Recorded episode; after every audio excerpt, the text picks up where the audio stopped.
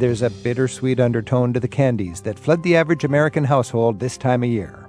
Self professed chocoholic Kate Hopkins traveled across Europe and America to learn about the many layered candy industry and how the feel good properties of your favorite confection go back a long way. Well, it comes through alchemy and through the idea of the apothecary, where they used sugar as a means to make medicines.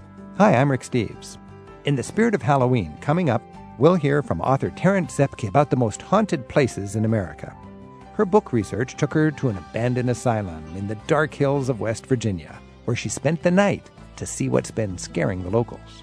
And you are locked in there, and it's pitch dark. There's no electricity. There's quiet, and then there's unexplained noises. It's an experience that you'll remember, I promise you, Rick. Plus, listeners relate their own spine chilling moments at some of Europe's famous haunts tricks and treats you're sure to enjoy are just ahead on Travel with Rick Steves. A lot of people travel with walls up. Bringing those walls down is what allows you to have those moments where you truly connect with new people and cultures. Rosetta Stone can help take down one of the biggest walls, the language barrier. Rosetta Stone is fun to use, you learn fast, and you can use it on your smartphone, tablet, or computer. For a special discount, go to rosettastone.com slash ricksteves. The innocence of candy at Halloween may taste a little bittersweet after today's edition of Travel with Rick Steves. We'll learn the important role sugar and confections have played in our history and how they still play a role in global trade. And we'll also see if we can settle that question of who makes the best chocolate in the world. That's in just a bit. But the treats of Halloween must also come with some tricks we'll learn about some of the most scary places in our country that you can visit from a woman who's written a book called A Ghost Hunter's Guide to the Most Haunted Places in America. But let's start with your calls at 877 333 Rick as we hear about some of the most haunted places you've visited in Europe. Jack's on the phone in Sussex, New Jersey. Jack, thanks for your call. Yeah, actually, uh, we were on a tour in England. One of the towns we stopped at was a little town called Stanton and we went to a church called St. Michael's Church. And what I like to do is sometimes I take my my compass with me, and what that does is it looks for electromagnetic fields, which are kind of like creepy areas. We checked out the graveyard in the church, and we found some strong magnetic fields in one corner of the church. So we went there, and it was like you know, you just got this like real creepy feeling when you're in that area in the in the church. Really? Yeah, it was. So it, it, it registered on your meter, and you could feel it in your gut. Yes, absolutely. Yeah. Are you like just a normal person, or do you have this happen to you all the time? No, I, I'm just a just a normal person. We uh, usually like to take our little compass around. I don't have a regular uh, magnetic meter but I just take my compass. And what was nice, I was trying to show the other people on the tour about how to do it too, so they really got into it, and everybody had a compass. They were starting to check out different areas. So let me so get this forth. straight, Jack. You got a, just a regular compass, and you walk Right. around, and it will act erratic when there's something uh, creepy going on. Yes, exactly. Because what it'll do, it'll point away from magnetic north and go to an area of high magnetic intensity. And what might that be? Usually, it's an area of, of paranormal uh, Okay. area where you may have a ghost or, or Now- some other type of paranormal activity. I don't know if you realized this, uh, Jack, but you were at uh, a church dedicated to Saint Michael, and you can conclude when you have a church dedicated to Saint Michael that there was some pagan activity there before Christianity, because when the Christians came in a thousand years ago or something, they would make a point to put Saint Michael on that spot because he was the saint that would take care of pagan spirits. Well, that's pretty weird.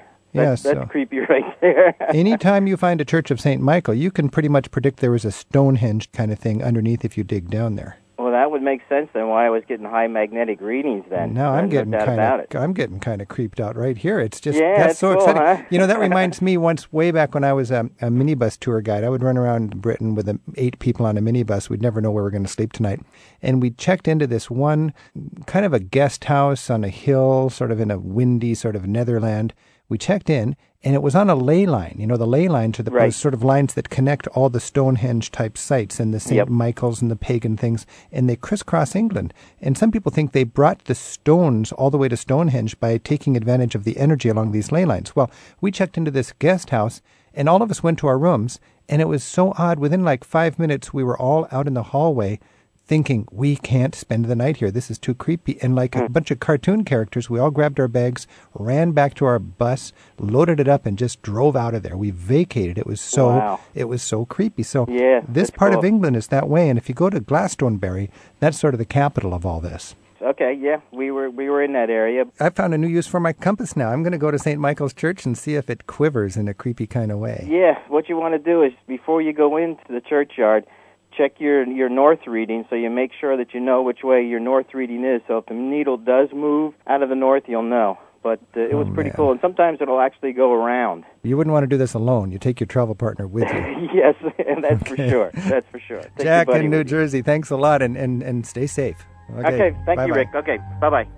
Jenny's on the line in Houston. Jenny, are you okay? I am. How are you, Rick? I'm getting kind of scared, but uh, do you have something you can share about scary things in your travels? I do. My husband and I were in Paris a couple summers ago, and we went to visit the catacombs. And you know, there's a tunnel that you walk through before you enter the actual room with the bones and the skulls in it.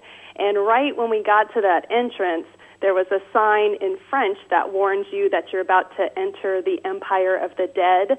And I kind of made a mocking, ooh, scary noise. Okay, let me interrupt you here because Yes. maybe our listeners don't quite know what the catacombs are, but way back in the French Revolution times and Napoleon times, they decided that graveyards were not hygienic and they decreed that all of the graveyards around the churches would be emptied and turned into public spaces and they would move all of the bones to the old quarry uh, tunnels under the streets of Paris. So they spent a whole generation really carting all these bones under the streets and they're stacked neatly and it is literally millions of skulls and tibia and fibia and today it's an attraction where tourists can go down this long long long stairway and then walk through these ancient quarry tunnels surrounded by millions of bones from unearthed cemeteries of all the churches in Paris. Now, with that in mind, you saw the arch announcing that what was happening and you can carry on with your story. Sure, that the arch was announcing that you were about to enter the empire of the dead. And so, like I said, I, I said, ooh, scary. And my husband took a picture of me, and we crossed the threshold, and immediately my husband's flashlight popped and went completely dark, and my flashlight went out. And we fiddled with them for a couple of minutes, but couldn't get them to come back on. So we stepped back out into the tunnel, and I kind of said, Oh, I shouldn't have been irreverent. I'm so sorry. My flashlight immediately came back on, and we remained very reverent throughout the rest of our tour in the catacombs. And like you said, the skulls and the tibias and fibias are right there. You could practically touch them. Oh, man. Um, but the scariest part to me was when we were working on our travel blog, we uploaded that picture. And to this day, when you visit our travel blog, that picture just shows up as, as a red X. You can't see it at all for some reason. the moment all of the spirits of all those bones of the permanent Parisians put your camera in the dark. exactly. And it's very cool and crisp down there Ah, the city. You know, you've heard of plaster of Paris. They have all Yes. this uh, white chalky stuff because that's what they were uh, mining apparently or quarrying. And when I go into the catacombs for the rest of the day, my feet are caked in this white stuff. And That's right. It's all over your shoes. and you, you remind yourself you've entered and survived the empire of the dead. That reminds me, I was in Romania once visiting friends, and this was during the Soviet era, and uh, I had to shuttle around every night to a different home. And in Romania, they have a tradition of unearthing the graves of their dead grandparents after Wow. a couple of generations, and they literally put the skull that's been rotted clean, you know, on their mantle. So you're in somebody's living room, and right next to the TV and, and over by the magazines on the mantle, you've got Grandpa's skull sitting on the mantle. And I thought that is a unique, a unique tradition you find only in Romania. Wow, that is incredible. Hey, well, when people go to Paris, would you recommend that they enter the Empire of the Dead? Absolutely. It's just really fascinating. And with one caveat, respect the dead. Absolutely. All right, Jenny in Houston, thanks for your scary call. Thanks, Rick. Great to talk to you. Take care, stay safe. Okay, you too. Our phone number is 877 333 7425. Jerry is on the phone in Minneapolis. Jerry, thanks for your call. Well, my wife and I are relatively new travelers, but uh, we were in Paris two years ago and went to the catacombs. Both of us are claustrophobic to start with. so, So you were it, just- probably wasn't the best place in the world to go. Now, these were the same catacombs Jenny was just talking about, right? Rue d'Enfer, I believe. it That's right, yeah. that. Mhm. Yes. We found it absolutely amazing. Pretty much experienced the same thing. Just it was amazing to see the mortality that's been stacked artistically throughout the catacombs. And it's interesting to note that all the dead from each church is collected together, and there's a thoughtful little plaque that says, These are the remains of the parishioners of this or that church from this or that arrondissement. It is, and the stories that I heard at least were that the priests brought all the remains down in the middle of the night in black carts, Yeah. So the, the Parisians did not see this actually happening. You know, ultimately it cleaned up the city, and uh, they have nice public spaces around the churches now. And as we travel all over Europe, we've got to remember the churchyards used to be cluttered with uh, tombstones because everybody wanted to be close to the church in their death to wait the uh, second coming or his day of uh, salvation or whatever. It was not hygienic, and it was congesting things. In the age of uh, revolutionary time, when people were being so logical and less emotional, and people were even questioning whether religion made sense at all, uh, Napoleon said, We've just got to unearth all these stupid graveyards and get them outside of town or, or move them out. And that really made a big change on what we see in Europe today. My wife and I basically our scary part was trying to get out with all these Oh, yeah. crystallized skulls and everything, but Now, now you had an experience in the Père Lachaise Cemetery also? Well, to me, that cemetery is just amazing. But I saw the most eerie. I guess it's a mausoleum. But they're all eerie there. I mean, it's, it's such beautiful artwork. But there's one. It's uh, The family Raspail? Raspail, yes, where it's just a normal sized mausoleum. But we were there close to sunset. There's like a granite or marble figure in mourning that has its hand up on the mausoleum. It's a full size figure, and it's just totally draped in um, what would look like mourning rags. And it's uh, But it's out of stone. it's out of stone, Yeah. and there's there's no face. You know, that's that's a whole art style that I've noticed in cemeteries around Europe. It's sort of late 1800s, I think, and it's this Belle Époque or Art Nouveau something, or I don't know what, but it's very super emotional. The National Cemetery in Milano is really great that way. And of course, in Paris, the ultimate cemetery is the one you're talking about, Père Lachaise. And we've even got a guided tour of that cemetery in our book that's, that's very popular because you go there and you can see, you know, Jim Morrison and Frederick Chopin and, and uh, lots of Oscar famous. Wilde. Oscar Wilde. Uh, he's the one that's covered with uh, lipstick, isn't he? Uh, yes, I, I myself didn't kiss it. My wife thought about it, but she thought it doesn't look too hygienic, you know. But you can wander around forever in that place, and it can be spooky. But especially when you get up into more of the um, the World War II survivors, the Holocaust survivors, and up into Oh, and the there's Jewish powerful stuff from the Holocaust and World War II. A lot of heroics and a lot of memorials there. Jerry, thanks for your call, Jerry, and stay safe this scary time of year, okay? Well, it's actually Halloween is my birthday, so it's kind Oh. of a fun one too. Uh, Then you'll be okay. That's a good Okay. Okay, happy travels.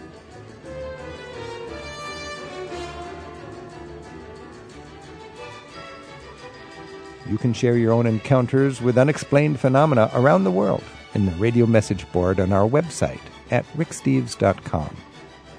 If staying at a haunted hotel sounds like fun to you, our next guest has a few suggestions on where you can find the scariest places in America.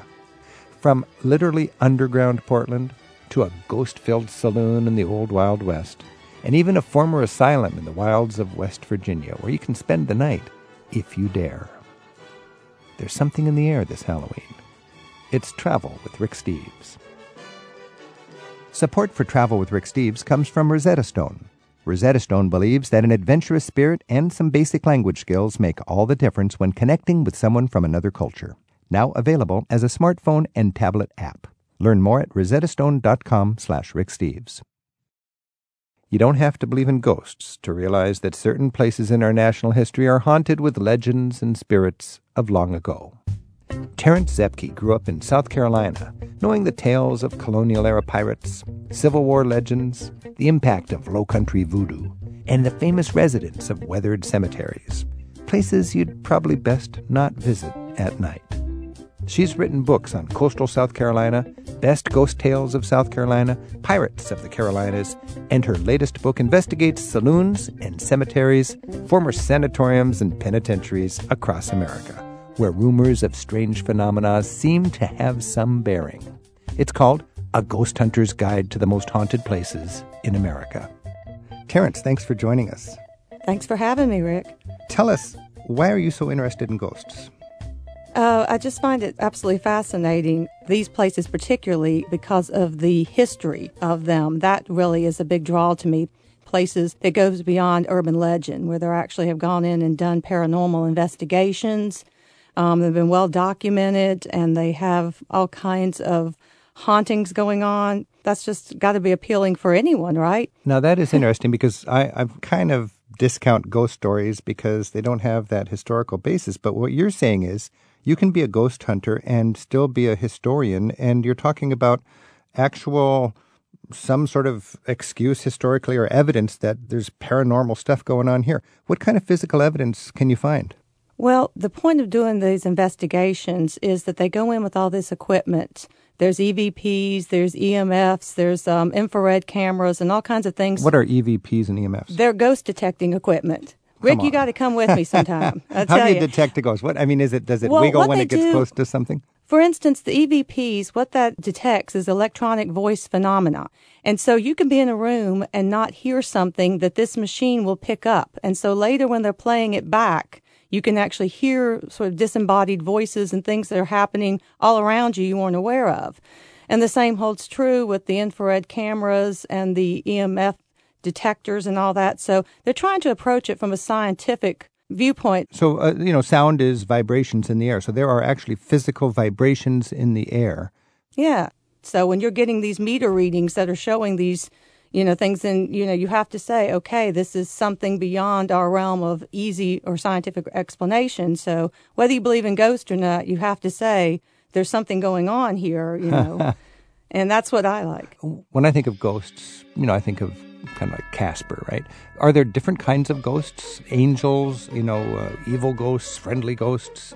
Well, some of these places are haunted by some rather uh, malevolent entities, if you will. Um, and it really depends on their history. That's why you really have to go in and do your research and understand the backstory. For instance, in the Trans Allegheny Lunatic Asylum, which I discuss in the book, these people were mental patients. This was an institution, and this was in place before we knew a lot about mental health and before we had a lot of regulations. So these people were subjected to experimental procedures. Rick, we're talking like lobotomies, using primitive tools, electroshock, hydrotherapy. So these are sort of tortured souls, so they don't necessarily, you know, feel like being friendly. and, I, and, and by the way, this is one of the fascinating chapters in your book, the, the Trans Allegheny Lunatic Asylum from the town of Weston in West Virginia. And I understand if a if a person is is put into a lunatic asylum back in the 19th century, if they had a child, the child would be sent to the, the lunatic asylum with the parent. Now that is a tortured soul to have to live in there if you are a person who is just uh, young and, and surrounded by all of this horror. Tell us a story about the Trans Allegheny Lunatic Asylum. Okay, well, first I have to set the scene for you. This is on a huge piece of property in a tiny town in a remote area of West Virginia. So first thing when you get there, it's a very remote area. So it's, you know, you feel like you've left civilization behind. And from the photos, it just looks creepy. It is an absolutely fabulous building. It's a 250,000 square foot facility, and it's the largest hand cut stone masonry building in North America. And it's actually second largest in the world after the Kremlin. So it's very imposing, very impressive when you pull up to it. And of course, it had to be self sufficient, it had to maintain itself and everything. So back in the day, it was 666 acres. It had a farm, um, it had a cemetery. It had all the, you know, it had facilities there where the doctors and nurses lived. They couldn't commute. This wasn't near anything. So everybody was there and everything was taken care of there. And of course, they did surgery and procedures there. It was actually a military post during the Civil War. It was commandeered by the Union. And so one of the areas that's most haunted is supposedly by some of the Civil War soldiers. And then, of course, some of the patients that were there that you mentioned were tortured souls, and some of them might be lingering. And then some of the patients actually killed other patients. Um, some commit suicide. This is a perfect setup for something haunted and, and, spooky. So, okay, I'm all, I'm all alone in the halls of this lunatic asylum. What would I feel? What's going on? I can tell you what I felt. I've never felt anywhere else I've ever investigated. Um, it's a four story building, and I went first during the day, and you can do a daytime tour, a historical tour, and you can do a short tour, or you can do the whole long tour. We'll take you through the whole place. So, of course, that's what we did so that we could get a good idea of everything before we're stumbling around in the dark later that evening. And I tell you, even during broad daylight, that place, you just feel things all around you. There's just an unseen presence. I understand from your book you can actually spend the night. Mm-hmm. I can picture a single bed in a cell. I'm laying there. What am I going to feel? It's dark. I don't know, but I'm getting scared just dreaming about this thing. It's really, you know, your mind plays games on you too when you go and do these investigations. And, and then, of course, it is haunted and you are locked in there and it's pitch dark. There's no electricity. You've got flashlights only. And there's cold spots in there, you know, there's, there's quiet and then there's unexplained noises. But because this place is so remote, there's no lights from street lights. There's no honking of car horns. There's no neon signs from McDonald's. I mean, you're out there just on your own, hmm. and it's an experience that you'll remember. I promise you, Rick. I'm, Rick I'm, Rick Steves. This is Travel with Rick Steves, and uh, we're getting spooked with a discussion with Terrance Zepke, and her book's called A Ghost Hunter's Guide to the Most Haunted Places in America. Terrance, let's go across the United States all the way to Portland, Oregon, and you write about a, a fascinating thing about Shanghai tunnels. Tell us about what happened there. Well, Rick, you had to be really careful what tavern you staggered into um, in that day because there were strategically placed trap doors in certain establishments. And what they would do is they pick certain people, you know, that were ripe for the plucking there, and they would lure them over to these trap doors where someone was waiting below. And this is in the middle of a crowded tavern, you know, and they just took you over and they just, you know, dropped the trap door and you were gone into these tunnels. And it was either because you were drunk or you had been drugged. But either way, that's how they did it. And they kept you there until they took you from the tunnels down to the waiting ships. And part of the reason this was such a, a prevalent thing was this was during the gold rush era. And all the men had gone out west to strike their fortune and they didn't have enough men for the ships. So they shanghaied them. Get them drunk and sign them up onto a ship, and uh, they'd wake up at sea and uh, they'd be heading off to Shanghai as a hand on the ship. Right, absolutely. And this is a historic uh, thing. This actually happened. Oh yeah. You can actually tour that in Portland, the Shanghai tunnels. Yeah, you can go in. There's a group that will take you in, you know, under the restaurant, and they'll take you into the tunnel and they'll tell you the history and uh, they'll tell you a lot. The good thing about taking these tours rather than just going on your own is that you get a lot of information that you wouldn't have otherwise. Like they're going to tell you about specific things that have happened to people down in the tunnels. Like one of the things was apparently they took their shoes from them when they shanghaied them and they spread broken glass and it still can be seen in the tunnels today. And that was so they couldn't, if they came to, they couldn't escape. So the, the broken glass from what, 100 years ago is still littering these tunnels. And shoes. They've still got some of the shoes that they, they really? took off the men, too. Yeah. You also write about Tombstone, Arizona, which any, any kid that enjoyed the old westerns remembers was the site of the shootout at the OK Corral with uh, Wyatt Earp and so on. And lots went on in Tombstone. How did that town become so haunted? And, and, and tell us a little bit about the background of Tombstone. Well, you know, it was considered to be one of the wildest, wickedest places in America at that time because this is where all the men came out, you know, to seek their fortune and all, and there wasn't any law, so there was cowboys, you know, and they they just ran wild, and they ended up, you know, a lot of them in places like Tombstone, and the saloons also had brothels and gambling and everything, and one of them is there in Tombstone. It's called the Birdcage Theater, and you can still go in it today. And you should if you go to Tombstone. No trip is complete without it because there are 140 bullet holes in the walls of this saloon. There was at least 26 documented deaths that occurred here and just just fascinating history that you just you know you couldn't make it up. just, there was a poker game that went on down below 24 7 from the time the, the place opened until it closed. It was a thousand dollar buy in and the game never stopped. Whoa. yeah. So there was a lot of disputes, of course, over the prostitutes, over the gambling, just drunken men getting rowdy, blowing off steam, just a lot of things like that. And sometimes it went too far and and so there were some deaths. Tell us about the hauntedness of that. Are there the ghosts of murdered prostitutes or, or... There is one ghost, a prostitute one night named Gold Dollar uh, have a regular customer, and she came in and saw uh, another prostitute flirting with him, and she got so mad she stabbed and killed this other prostitute named Marguerite. So supposedly the spirit of Marguerite haunts the Birdcage Theater to this day. The biggest thing probably that they say happens is, you know, at night there's no activity there. It's mm. closed. Mm. And you can still hear though people swear that they've come by there and they thought something was they were having a special event or something because there is the sounds of a saloon in progress. You know, drinks, uh, uh, glasses clinking, you know, laughter, you know, loud voices and all that. And yet there's nothing inside when someone goes in to investigate. So when I hear you talking about this, terrance I think of my work as a guidebook writer. I'll, I'll go to a, a hotel and I'll I'll check and see if the bed's good and if it's quiet at night and uh, you know if the shower works. And I take my notes. And I can imagine you going there with your work and, and you go back to the place after hours and you just listen for rustling in the stairway. How do you research this? Do you actually go there and test for paranormal sort of uh, sensations? Oh, yeah. Um, I, do my homework first to make sure that the legitimate stories, because a lot of stuff gets, you know, urban legend out there, and a lot of things. The one thing I, I was sure about in this book is that there's been recent activity because some of these you know places that they talk about being haunted nobody can tell you the last time there was activity. Oh yeah um, you don't you want know, to go to anything. a dormant haunted place. You want a no, place that's got some no. haunted action right now. Okay well let's talk about the queen mary because i think the queen mary is a fascinating ship. It has a great history from shipping troops back and forth in world war ii it did what a thousand voyages since her first maiden voyage in 1936 across the atlantic and now it is permanently moored in long beach in california and uh, you went there and you found it to be quite haunted, and you report on that in your book. Yeah, it was commandeered during the war by the Navy. So there's reports that there are sailors that have been seen um, in certain areas of the ship, and also some passengers that have died there over the years also uh, haunt the place. Now, this is a big ship, isn't it? I understand it's bigger than the Titanic. It's a very big ship, yes. And they've had psychics come in to do investigations as well as paranormal groups, of course.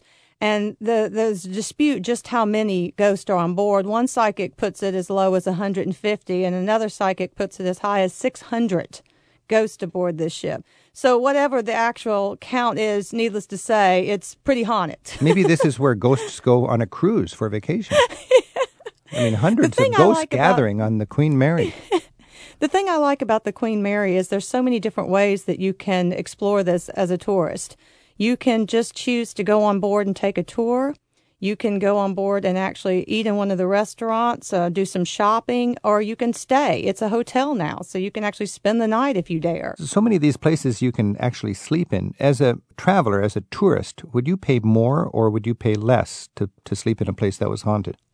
Oh, absolutely, pay more. You'd it's pay really more. interesting. When I started when I started writing ghost books several years ago, places were really reluctant to tell you because they thought it was bad for business. So people were like, "Please don't put this in the book, or you're not allowed to talk to our employees, or we don't we don't want people to know this." Now everybody wants to, you know, they say, "Oh, hey, come here, check us out, you know, write us up, you know, tell about our ghost." And so it's kind of funny how it's changed as people have gotten less put off by a place being haunted and actually hoping to have uh, an experience during the night, you know. I'm Rick Steves. This is Travel with Rick Steves. We're speaking with Terrance Zepke, and her book is A Ghost Hunter's Guide to the Most Haunted Places in America. You wrote in your book about that Queen Mary, Terrance, that uh, ghost tours are not recommended for those under 15. Is it really that scary? Well, um, you know, they, they might share some information that you might not want a small child to hear, you know, because you know how things stick with children. Gruesome Um, deaths. they- Yeah, they don't want them to have nightmares or something. And, and if there is a haunted experience, you know, if something happens to you while you're on the ship, you know, then you might not want a small child. Because there are some of these places, um, one of them is Bobby Mackey's Music World in Kentucky there, that they actually have a sign out front that tells people enter at your own risk because they've been sued. Um, by Oh. people who have been pushed to the ground or shoved or tugged or whatever and all. So I guess that, you know, certain places, you know, think twice before you bring a small child to some, you know, and some of these are okay. But it's Halloween. It's Halloween. Okay, now so we're we're in the Halloween mood. Let's close out this little discussion with your recommendation for mm, the creepiest place in the United States that you could take your children for Halloween. Oh, the creepiest place. Um, well, for adults, I would recommend Bobby Mackey's Music World. It is a fabulous experience because of its gruesome history. Where is that? That is in Kentucky, Wilder, Kentucky. Okay. It's a little honky tonk. What's so scary or haunted about it? What's so good about it? Well, it's got a, a lot of, of benevolent spirits in there, and that's why I said people have actually been pushed, shoved, knocked to the ground, and all that. There was a woman, a young woman that was beheaded here. There was another young woman who killed herself. Um, it was mob owned for a while, and they said that they did a lot of their hits here and they moved the bodies so it wouldn't be connected with the place, but they did do a lot of their uh, hits here. And there was a cult that actually came here and used the facility to do satanic rituals. So it's got a really dark history there, and so there's several ghosts in there that are apparently not happy ghosts. Okay, Bob Mackey's Music World in Kentucky. Okay, and for kids, that was good without kids. Yeah, I think that'd be better without kids. A great place to take kids would be the Pirates House in Savannah, Georgia. It's got pirates, it's got history, it's got ghosts, it's got it's got everything that a kid would, would be interested in. Hey, Terrance, if you read your book, A Ghost Hunter's Guide to the Most Haunted Places in America, are you more or less likely to have a paranormal experience? I don't know if reading the book would make you more inclined to it. It might open you up to make you more aware because a lot of people have the erroneous impression that a paranormal experience is that you're just going to see a ghost pop up in front of you. And that's pretty much the least common. What's going to happen is you might notice a, cold spot, a cold sensation, a breath on the back of your neck, uh, something tugging on your shirt, or uh, just a creepy feeling, all kinds of things like that, that it might make you more aware that these are tied into a paranormal experience rather than just having Casper jump out at you. now, as one of the most schooled experts on paranormal experiences in the United States, how are you going to celebrate Halloween this year? I don't get much chance to celebrate Halloween uh, anymore because I'm usually pretty tied up doing ghost events. So that's sort of my celebration is talking about ghosts all month. and I tell people there are ghosts in January too, but everybody wants you in October. So oh, that's true. You probably have a huge spike in demand for your work. I actually am leaving tomorrow to go to Colorado to check out the Stanley Hotel. That's where The Shining was filmed with Jack Nicholson. Oh, yeah. So that's sort of my Halloween thing this year. Terrance Zepke, author of A Ghost Hunter's Guide to the Most Haunted Places in America, thank you for making my Halloween a little creepier. Thanks for having me, Rick. well, when trumpet sounds the call, when the trumpet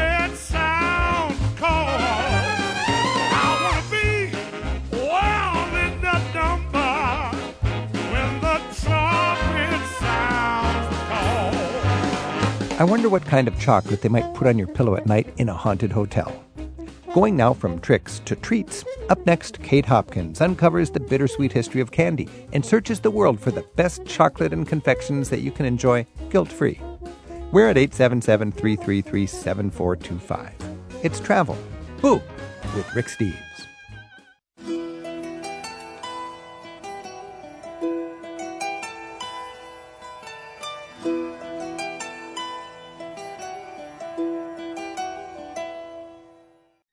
There's a story behind every chocolate bar, licorice stick, peppermint patty, and even the Necco wafers you might find in your trick or treat bag. Kate Hopkins traveled far and wide to get the backstory on the candies we enjoy today, and to get a close up look at the places that celebrate the sugary products that crowd supermarket shelves. Her book about these discoveries is called Sweet Tooth. Kate first joined us a few years ago to talk about the art of making whiskey. She wrote a book about it called 99 Drams of Whiskey. You can hear that interview again, if you like, in our radio archives. She also writes a popular food blog at accidentalhedonist.com. Kate, thanks for joining us. Oh, my pleasure. Thank you. Kate, how does candy and its allure vary from culture to culture? I think it varies primarily through how it's perceived by each resident, each citizen. For example, in Italy, it's perceived as just another cultural staple. While here in the United States, it's seen as a very adolescent product. And when it's promoted, it's promoted in such a way that it describes the feelings of Willy Wonka. So That's interesting because you I love this line in your in your book you wrote being an adult is having the means to buy all the candy you want but no longer wanting to. yeah, that's a line I came up to just describe just the frustration of growing up, essentially. Do you still like candy? Love candy. Did you eat a lot of candy while writing this book? Way too much. Now, when you're talking about in Italy, it's not just a Willy Wonka thing, it's a mature part of the culture. We're going to enjoy some quality candy. Oh, if you go into any of the cafes throughout Italy, they most of them will have a huge selection of artisan-made confectionery. That's interesting. They've got these goofy little chocolate eggs all over Europe for the kids, which are just the cheap little you the know Kinder things. stuff. Kinder stuff, and then they've got the expensive, really quality candy for people who appreciate quality stuff. It's like, you know, when you travel through Europe, I learned a long time ago, just buy the kids a, a popsicle and we'll get the fine gelato. And the kids are just happy with the, with the popsicle, and the parents can really appreciate the quality that goes into some of this uh, sweetness. That's correct. You can see that kind of culture aspect throughout Italy. Now, your book is pretty Eurocentric. Is that because candy is a bigger thing in Europe, or, or why? Well, the history of confectionery actually comes through Europe, through the spice trade, through the Muslim influence of the Iberian Peninsula and Sicily. So I wanted to focus when I talked about the history on that aspect. On, on what aspect exactly? Uh, the historical aspect, how it grew, how we ended up with lemon heads and Hershey's in our backyard. What's the path? So the fact that, you know, European culture dominated the world Right. as the world entered into the modern age, that meant that Europe also led the charge culturally into appreciation of fine confectionery. That's absolutely right. How does candy, an, an approach, an appreciation to candy change between the rich world and the poor world? It's a luxury for us. As a commodity, we tend to take advantage of the luxury aspect of it, even though we may not realize it because we're spending maybe one or two dollars. In the third world, it's seen much differently, and it's often used as a means of almost bribery in some ways. You could use it as its own set of currency in certain countries. I think of kids in the, in the tropics just chewing on a piece of sugar cane. Oh, absolutely correct. Whereas It's- here, kids aren't going to chew on a piece of sugar cane. They're going to get 50 cents from their parents and go down to the store. Right. What is the practical history? I mean, salt has a history in preserving meat. Is there a, a practical reason that candy comes into our culture, or is it simply just a nice little way to, to satisfy our sweet tooth? Well, it comes through alchemy and through the idea of the apothecary, where they used sugar to as a means to make medicines. To sweeten medicine so they're more palatable? Absolutely correct. Okay. So they would take that, and also at the time, we had humorism as the primary means of how to determine whether a person was ill or not ill, and bodies being out of balance and all that. And they would use sugar as a means to put bodies back in balance. Was that just wives' tales and stuff, or was there anything to that? There was absolutely scientific- nothing to it. Nothing to it. I gather in your book they used uh, sugar to preserve fruits. Preserve fruits, uh, to sweeten syrups. They used it for anything they could. Kate, describe some great candy moments you've had in faraway lands. That's a good question. Uh, my favorite was when we were in walking the back streets of Genoa. We accidentally came across one of the premier confectionery houses purely by accident. We were walking around through the old town and trying to find candies that were new and unique and we didn't weren't aware of. And my friend leaned against the wall and go, oh, I give up on this. And right behind us was one of the premier confectionery houses in Europe. Which was? Pietro Romanengo fu Stefano that has this magnificent history of the Baroque age and the classical age. And we walked in, and it's, everything is handmade. And you had sugared flowers, and you had sugared chestnuts and confetti, and you'd have all these just treats that were clearly handmade. It seems like half of your book is Italy. Is Italy really important for candy more than Spain or Greece or Norway? I think so. I, I think that because of, well, one, the spice trade primarily goes through Venice during that time. So they had that aspect of it. You also have the Muslim influence on Sicily, and then you have the translations of the Muslim texts into Latin at Siena. So all of this is taking place over a course of centuries, and it helps evolve the confectionery of, of the uh, apothecary into something else. Okay, so this leap from medieval drugstores to recreational candy Absolutely. happened in Italy. I'm Rick Steves. This is Travel with Rick Steves, and we're talking with Kate Hopkins. Her book is Sweet Tooth The Bittersweet History of Candy. The Bittersweet History of Candy. That's relating to the ethics of candy. And you mentioned it was tougher to write this book than to write your book about whiskey because it really comes with some hard ethical issues. Talk about that for a bit, please. Well, there are two primary aspects to that. One's the historical, and one's the current problems that are, are surrounding confectionery. Sugar plays a primary role, of course, in the, in the history of candy. And with the sugar history comes the slave trade, comes the expansion of Spain and Portugal into certain regions of the world, and they're trying to establish these sugar plantations.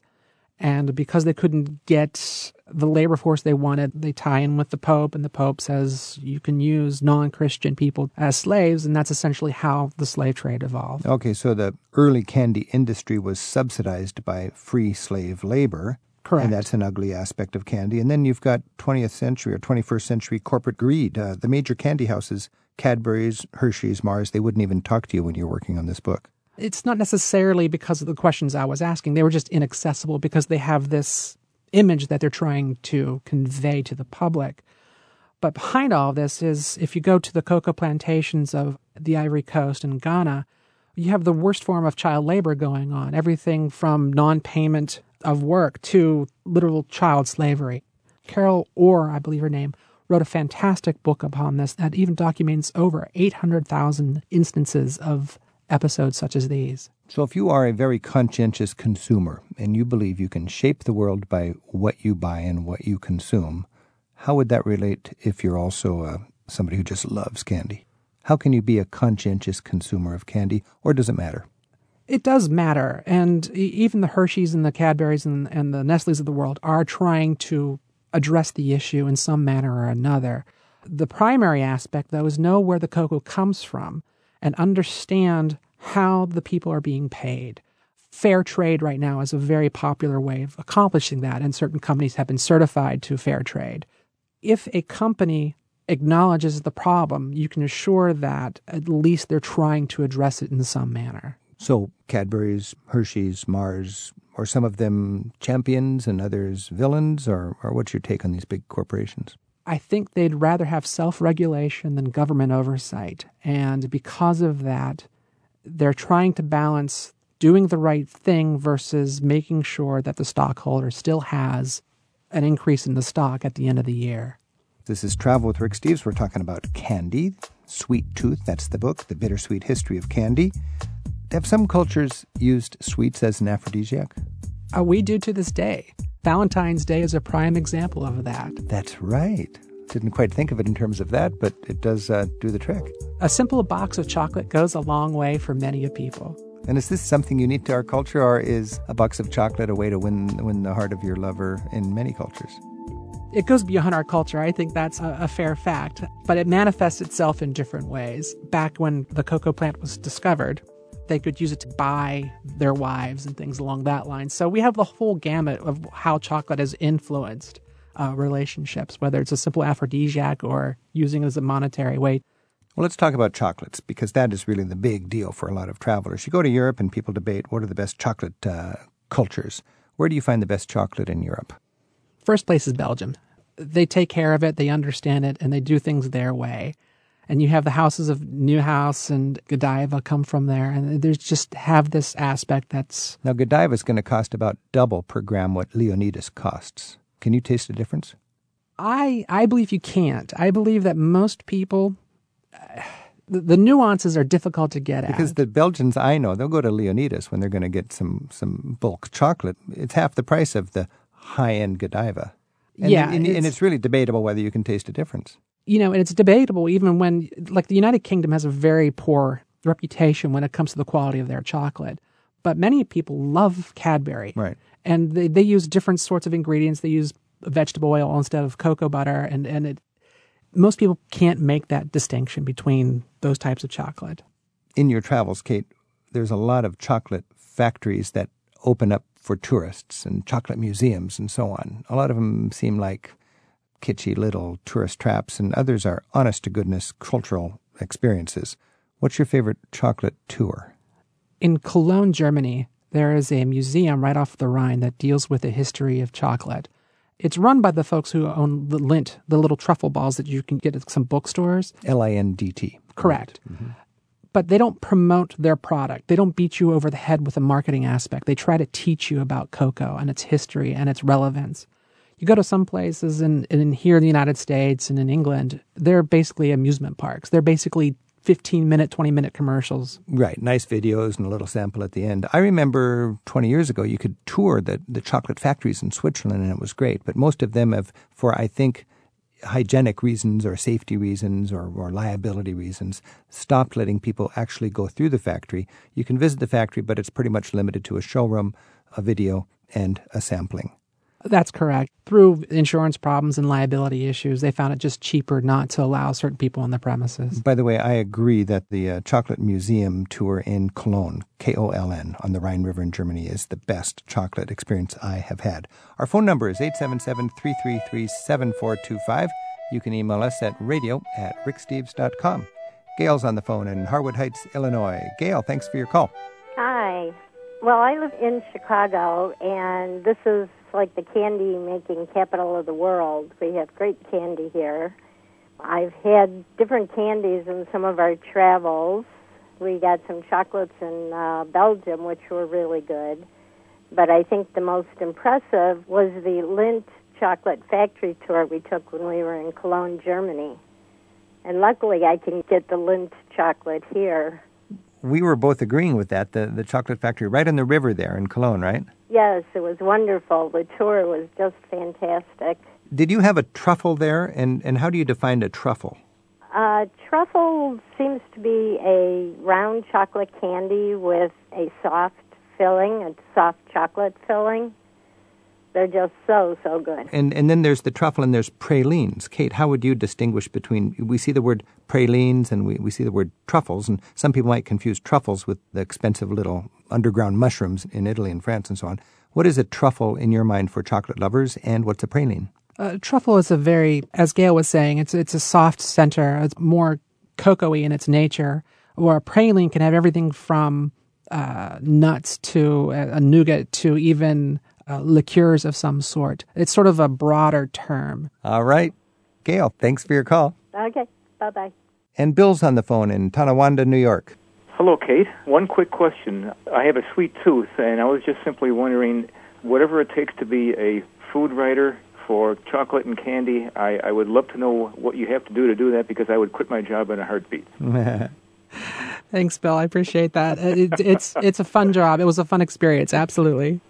Yeah. Uh, my question relates to chocolate. We've been overseas twice in the last two years, once in Italy and once in Paris, and the chocolate in both countries has been absolutely terrific. But we always thought that Belgian chocolate, maybe based on its reputation, but we were always under the impression that Belgian chocolate was always the best. And I was just simply wondering what your thoughts were on, on the matter as far as what you would consider to be the, the best chocolate, and as far as do they use different ingredients, which is probably somewhat of a guarded secret, but then again, I really don't know. Is it the process of making it and the overall preparation, and the taste, or is it boiled down to personal preference? Oh, that's a, such a great question. Uh, you know, personal preference absolutely plays a part of it, but it's not the only variable involved. And we should state that there are bad Belgian chocolates out there. You, not every chocolate you get when you go to Brussels or Bruges is going to be fantastic. But more to your question, what I have found through my travels is you can get good chocolate anywhere in the world, but the one thing that's common throughout all these aspects is the passion behind it. So if you get to a chocolatier here in the United States or in London, you're going to get good chocolate if the person making it wants to make good chocolate. You know, it's it's interesting to me because I'm always going around Europe working on my guidebooks, and certain places are famous for this or that special um, taste treat, and it's no secret how they make it. But I think what really might be what distinguishes them is how fresh they are and how much cultural importance is put on something. Only in Belgium have I picked up the notion that people want fresh chocolate. They'll buy it like on the way home from work and it's today's chocolate. It's this idea of respect. You got to respect the product. And if you're going to respect the product, you're going to make it fresh. You're going to make sure that you have the top-notch ingredients available to it. Now in Belgium they're they're doing all these gourmet chocolates. You've got the standard, you know, chocolates and then you'll have uh, there's a famous place in Bruges that has ginger chocolate, spicy chili, pop rocks even, fried onions. And you know, you think kind of are they trying too hard here? What's your take on these uh, gourmet chocolates? You know, I, I, think one of the aspects of that is that chocolatiers have the best sense of humors and the best sense of fun when it comes to their product. They're always trying something new just because they can. I mean, they're Willy Wonka made real. and so they get yeah. to play in that playground. All right. Bill, thanks for your call. Well, I appreciate you taking my call. And have fun next time you go to Belgium with all that chocolate. Thanks, Rick. I'm Rick Steves. This is Travel with Rick Steves. We've been talking with Kate Hopkins, and Kate's book is called Sweet Tooth The Bittersweet History of Candy, and I'd say it's good reading if you're head, especially if you're heading off to Europe and you want to understand a little bit of the, the backstory of all the beautiful candy and sweets you're going to be encountering. Kate, in a Whitman sampler, what's your favorite chocolate? Chocolate covered cherries. It's the first thing I go for. Do you have to nibble through the corner of six chocolates to find that, or do you know what it looks like? I know what it looks like by heart. And describe for me the moment overseas when candy made you the happiest.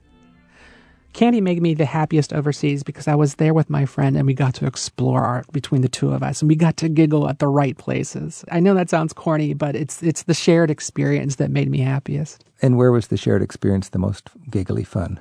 It was in uh, Palermo at the start of the trip. And Why? Where, well, Why? because it was it was the excitement of searching and being part of the story. Sicily, where you get this Moorish and African and Arabic and, and Italian influence all coming together into a beautiful confection. Absolutely. Kate Hopkins, author of Sweet Tooth, The Bittersweet History of Candy. Thanks for uh, adding a lot of calories to many of our next trip, okay? Best wishes. Thanks. On the good ship, lollipop, it's a sweet trip to a candy shop where bonbons play. On the sunny beach of Peppermint Bay, lemonade stands everywhere, cracker the air, and there you are, happy landing on a chocolate bar. Boo! Ah.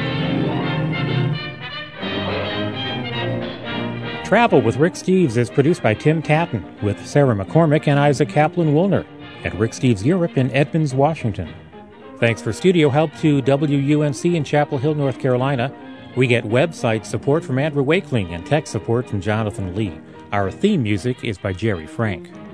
Rick has recorded walking tours to many of Europe's most popular destinations. You'll find a link to Rick's audio tours in the radio section of ricksteves.com. Support for Travel with Rick Steves comes from Rosetta Stone, helping you learn a new language on your smartphone. Rosetta Stone uses images and games to teach instead of rote memorization.